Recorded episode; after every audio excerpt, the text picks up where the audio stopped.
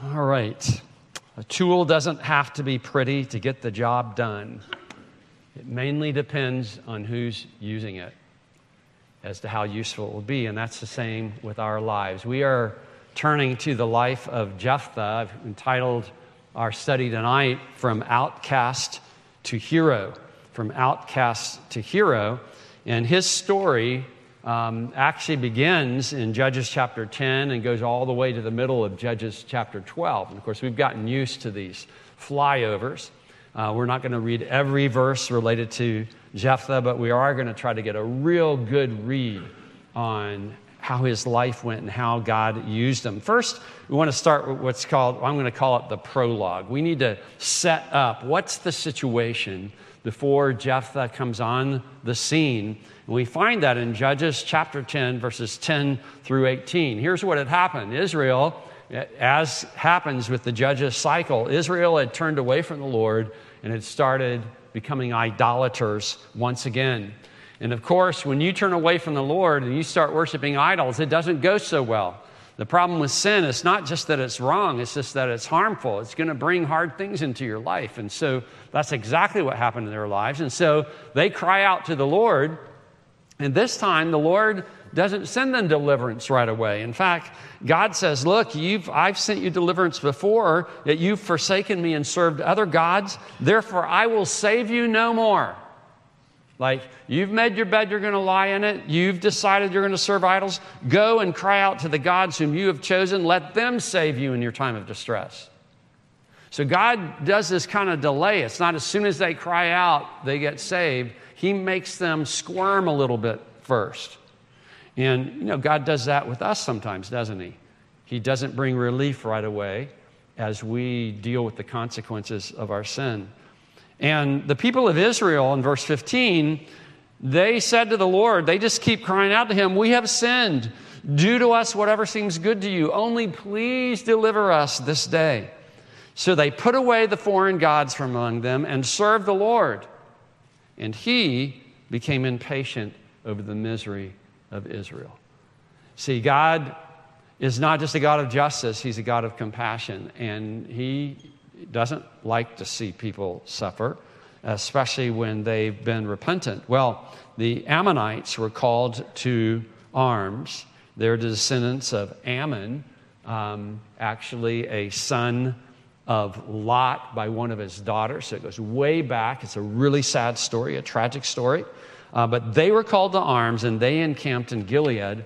And the people of Israel came together. They encamped at Mizpah. And the people, the leaders of Gilead, said to one another, Who is the man who will begin to fight against the Ammonites? He shall be head over all the inhabitants of Gilead. So the distress of the times called for a man of God who was also a man of action but when they looked around, they couldn't find anybody to meet the need. And it turns out that Jephthah became that man. Jephthah from outcast to hero. Let me give you just an overview of what we're going to look at tonight. First off, we are going to see that Jephthah was a man of rejection. The reason he wasn't living in Gilead at the time is because he had been booted out. And then he becomes a man of deliverance. He comes in and he wins this battle against the, the Ammonites. He proves himself to be um, a man of the word. He knows the scripture. He's uh, able to put things into words and to engage in interaction with others.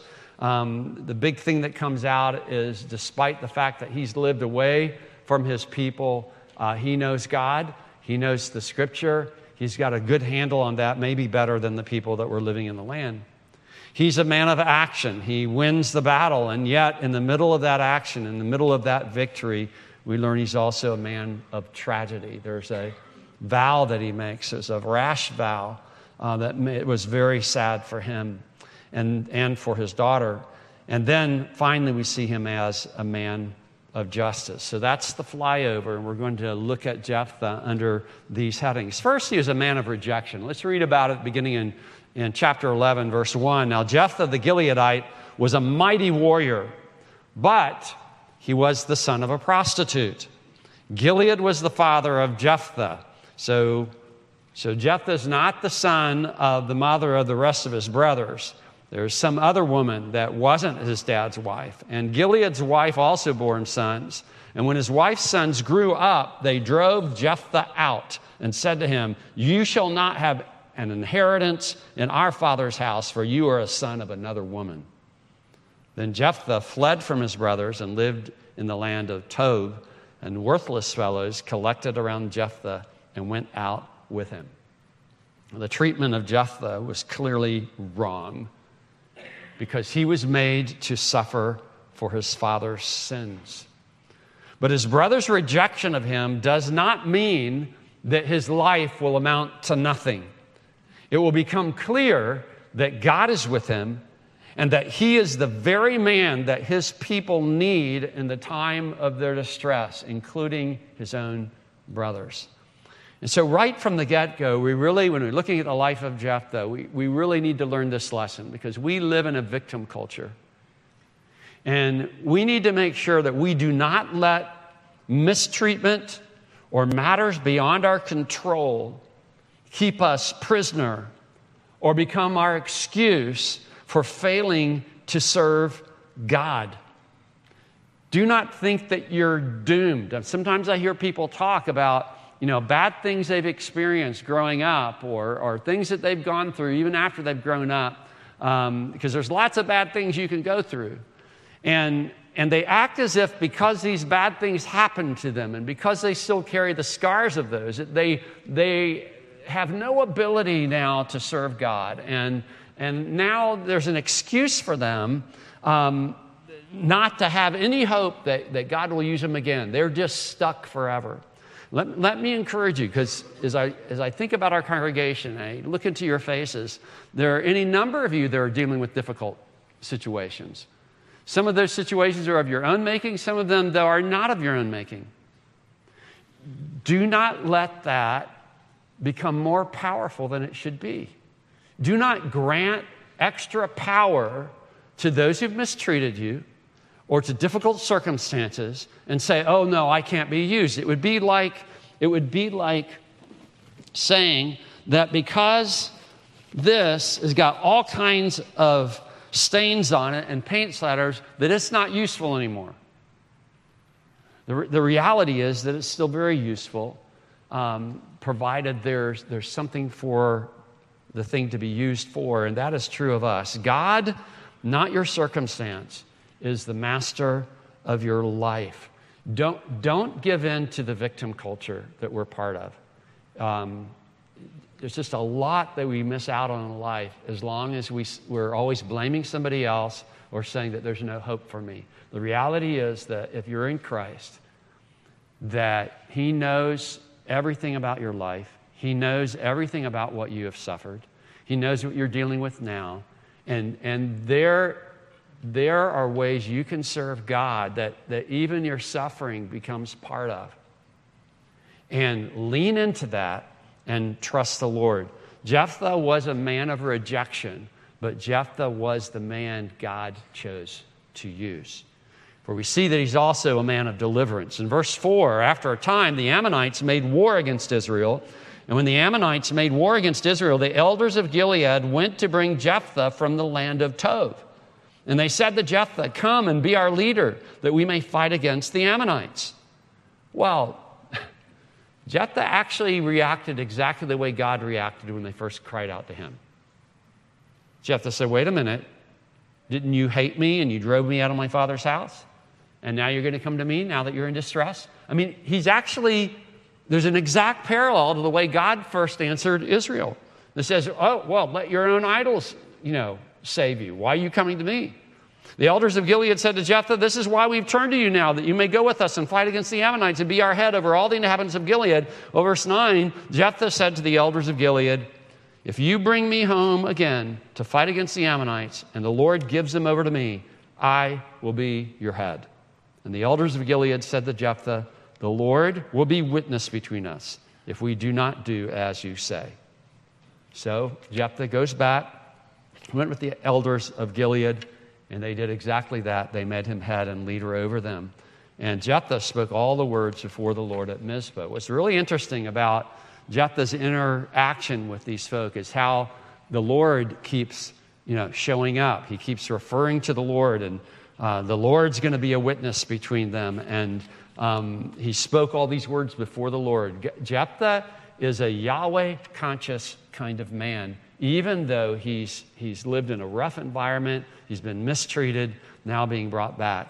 We find out that, you know, more about his sensitivity to the Lord in Judges 11, 12 to 28. He's a man of the word. He tries in verses 12 and 13 an effort at diplomacy. He doesn't suddenly go to war against the Ammonites.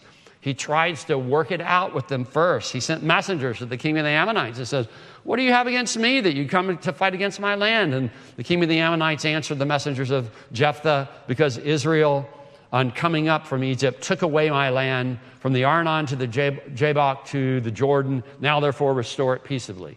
Well, as politicians often do, this uh, king of the Ammonites is lying. It's not at all what happened in history, and Jephthah is going to set that straight. Jephthah makes an argument from history and from theology, and it becomes very clear as you read this passage. And I'm sorry for our, our time limitations tonight. We can't read everything that's here. But Jephthah is an articulate man. He's well acquainted with the scriptural record of the history of the region and of Yahweh's actions on Israel's behalf. And so he starts off with let's just get the facts straight to begin with. Okay? It may surprise us that someone kicked out of his family and living out in the wilderness with a bunch of roughnecks would be so knowledgeable and so articulate. Yahweh figures prominently into his ex- explanation of the situation. So he sends messengers to the king of the Ammonites and he goes back through the history. The fact is, they didn't take this land from the Ammonites, um, they actually took it um, from the Amorites, totally different people. And they did so because Sihon, king of the Amorites, came against them. And they, they didn't provoke the battle. Uh, they actually asked to pass through peaceably. Sihon came against them, and God used that to give the lands that Sihon, king of the Amorites, possessed, to give that uh, to Israel. And so Israel took possession of it. Um, God helped them dispossess the Amorites, and, and Jephthah makes the argument look, if God has given us this land, if your idol, Chemosh, gave you your land, would you give it back? God gave us this land. This is ours, it belongs to us. So let me sum up the argument because this is the longest section here that we're going to look at tonight. Here's the argument he made. First off, Israel took this land from the Amorites, not the Ammonites, when King Sihon came against them unprovoked. So this never was your land. So, no, we're not giving it back to you. Second, Yahweh, the God of Israel, gave us the victory and with it the land, should we give away what God has given us. And then, third, it's been 300 years since this happened. Neither the Moabites nor the Ammonites that he's about to fight uh, ever made a claim to this land before over those 300 years. Why now? I mean, think about it. It'd be like, I mean, 300 years ago, whoever had the land 300 years ago saying, hey, it's ours now. Okay. And God had given him the land. He says, no, it's not going to happen. So, what's interesting is you look at all of this, you see reference to the Lord, the God of Israel, Yahweh, the God of Israel, multiple times. Then finally, in verse 27, the Lord, the judge, decide this day between the people of Israel and the people of Ammon. So Jephthah is leaning into the, the sovereignty of God and the rule of God over what has happened in the region historically before he even goes to war. Well, he's not just a man of the Word, uh, familiar with the Scripture, familiar with history, uh, articulate and able to make an argument, but he is a man of action. Okay? It kind of reminds us of what David will be a man of the Word as well as a man of action. And we read in verse 29 Then the Spirit of the Lord was upon Jephthah, and he passed through Gilead and Manasseh, and passed on to Mizpah of Gilead, and from Mizpah of Gilead he passed on to the Ammonites. And Jephthah made a vow to the Lord and said, If you will give the Ammonites into my hand, then whatever comes out from the doors of my house to meet me when I return in peace from the Ammonites shall be the Lord's. I will offer it up for a burnt offering. So Jephthah crossed over to the Ammonites to fight against them. The Lord gave them into his hand and he struck them from Aroer to the neighborhood of Minnith, 20 cities, as far as Abel Keramim, with a great blow. So the Ammonites were subdued before the people of Israel. So the key to Jephthah's military success was not just his own skill in battle. And he was a mighty warrior. We learned that right from the beginning, but it was that the Spirit of the Lord was upon him. That, along with his faith and the truthfulness of the scriptures, his reliance on the Lord, is why I think he appears among the heroes of the faith in Hebrews 11. He's mentioned there, along with Gideon and others. So he's a man of action. But as we read through that, there should have been something that, that caught your eye and actually now is kind of almost sticking in your throat. His rash vow before the battle makes us really nervous. It's going to become more than just the fear growing in the pit of our stomachs, it's going to become a gut kick. And we find that number five, he is a man of tragedy. God gives him the victory. He makes this vow, this reckless vow, right before he goes into battle, and God gives him the victory. But then after the battle, we read verse 34 Then Jephthah came to his home at Mizpah, and behold, his daughter came out to meet him with tambourines and with dances. She was his only child. Besides her, he had neither son nor daughter. And as soon as he saw her, he tore his clothes and said, Alas, my daughter, you have brought me very low, for you have become the cause of great trouble to me. For I have opened my mouth to the Lord, and I cannot take back my vow. She said to him, My father, you have opened your mouth to the Lord. Do to me according to what has gone out of your mouth, now that the Lord has avenged you on your enemies, on the Ammonites. And she asked permission to um, mourn over her fact that she would never be married for two months along with her friends. And then she said, Then you can do with me what you have vowed to do. And in the two months, we're told that her father did what he had vowed, and that every year that the daughters of Israel would go and lament the daughter of Jephthah, the Gileadite, four days in the year. And you say, wait a minute, like, this is a hero of the faith? Like, what's going on here? Like, human sacrifice? Are, I mean, how can, how can this be one of the men that God uses?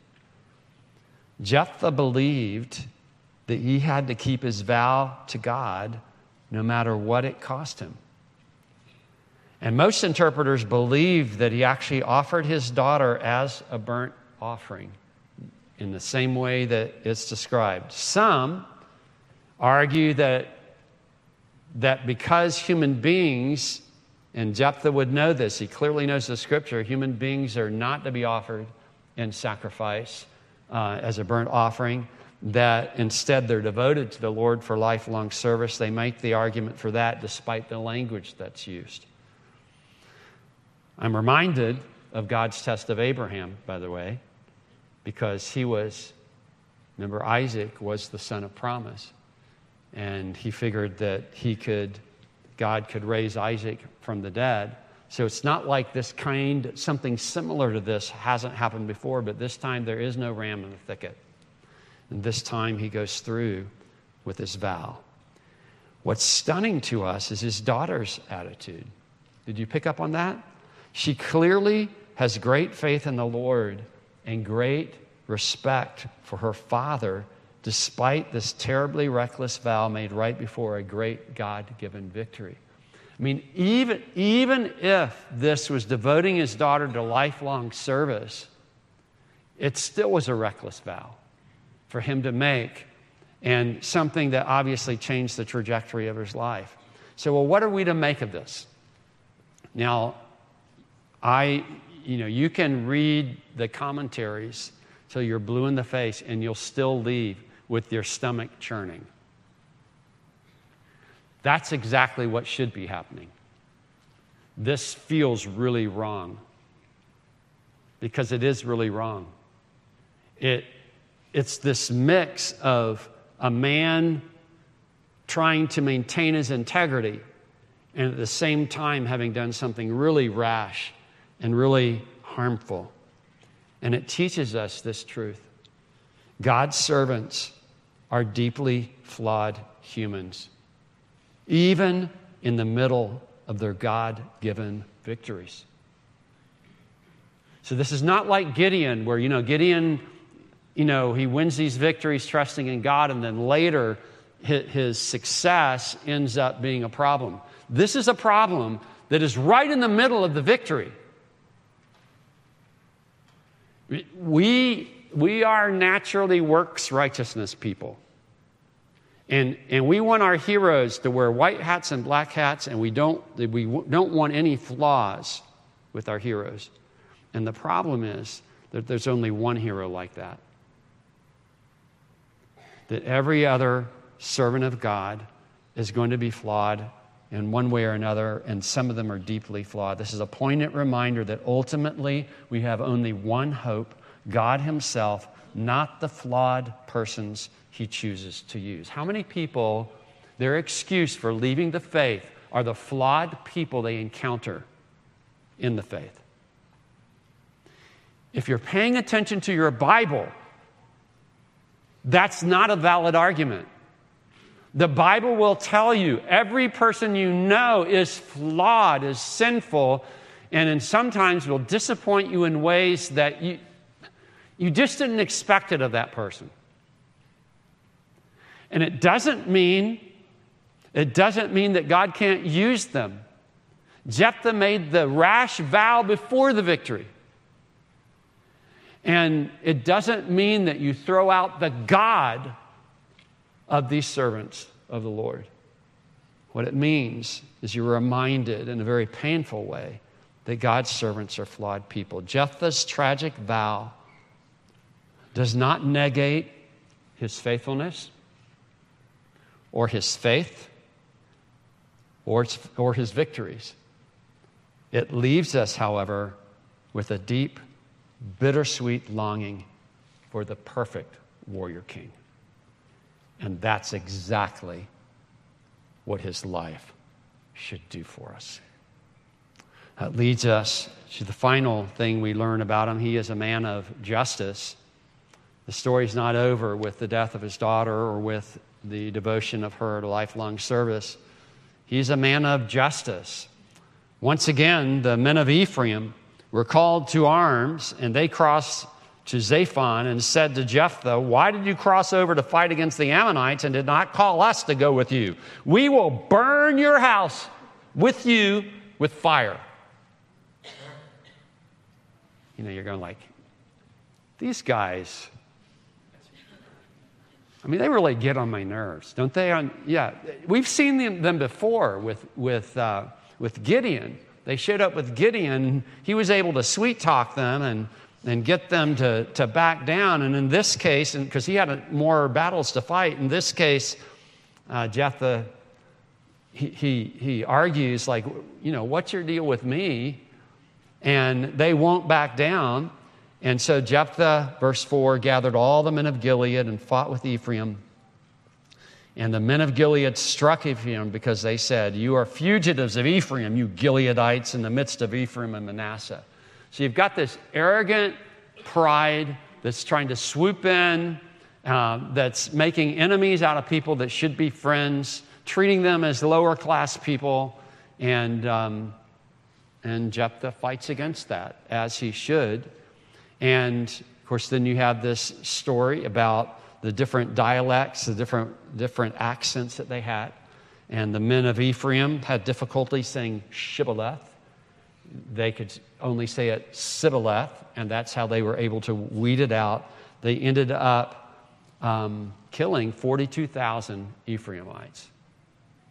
But it was an act of justice against these men that wanted war for unjust cause. And Jephthah judged Israel six years, and then Jephthah the Gileadite died and was buried in his city in Gilead.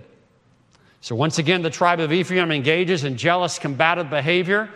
Gideon was able to dissuade them in his day and had to, given the war he was fighting that wasn't yet over. Jephthah had to take them on, and he rightly wins the battle. He judges Israel only six years, and then he dies. But God, in his kindness, sends Israel other judges after him to maintain the blessings of peace. So, what do we do with this story? I mean, Jephthah's story is full of hard things and blessings. He leaves us with a gut churning mix of feelings. But it is clear that God used him at a strategic time in Israel's history. By the way, God still operates this way. You know, if we look at our, our own country and the things that go on, we, we want all this clean division. We want everything in nice, neat boxes. It, it never works that way. Jephthah was a man of rejection but he was a man of deliverance, the man for the need. He was a man of the word, he was a man of action, a man of tragedy, and a man of justice. And as I was working through this and looked at those looked at those characteristics of his life, what was striking about them to me is that the main features of Jephthah's life remind me of the ultimate Savior and judge, the Lord Jesus. He was despised and rejected of men. He brought deliverance. He's the incarnate Word, the mighty in the Scriptures. He was the Savior who got it done with mighty miracles and saving power. He is a man of sorrows and acquainted with grief. Grief not caused by his own sins, but the sins of others and he is the universal righteous judge who will set all things right. Jephthah died, and his career was over. Jesus died, and he rose again, and his kingdom is forever.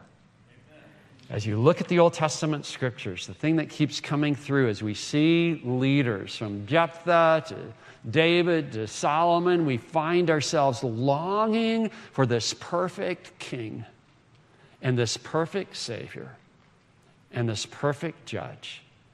And that's exactly what these stories are designed to do to make you long for King Jesus and have him be the perfect Savior of your life.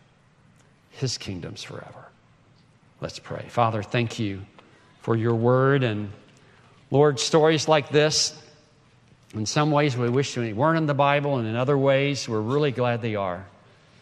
Because as we read the account of Jephthah's life, and, and we see the flaws there, and we see the difficulties, and we see the mistreatment, we see this mix of circumstances, Lord, what we see is a mirror of our own times and our own lives.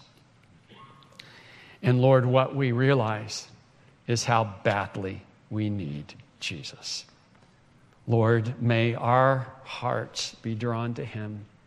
May our hopes be fixed on Him and no one and nothing less. For it's in His name we pray.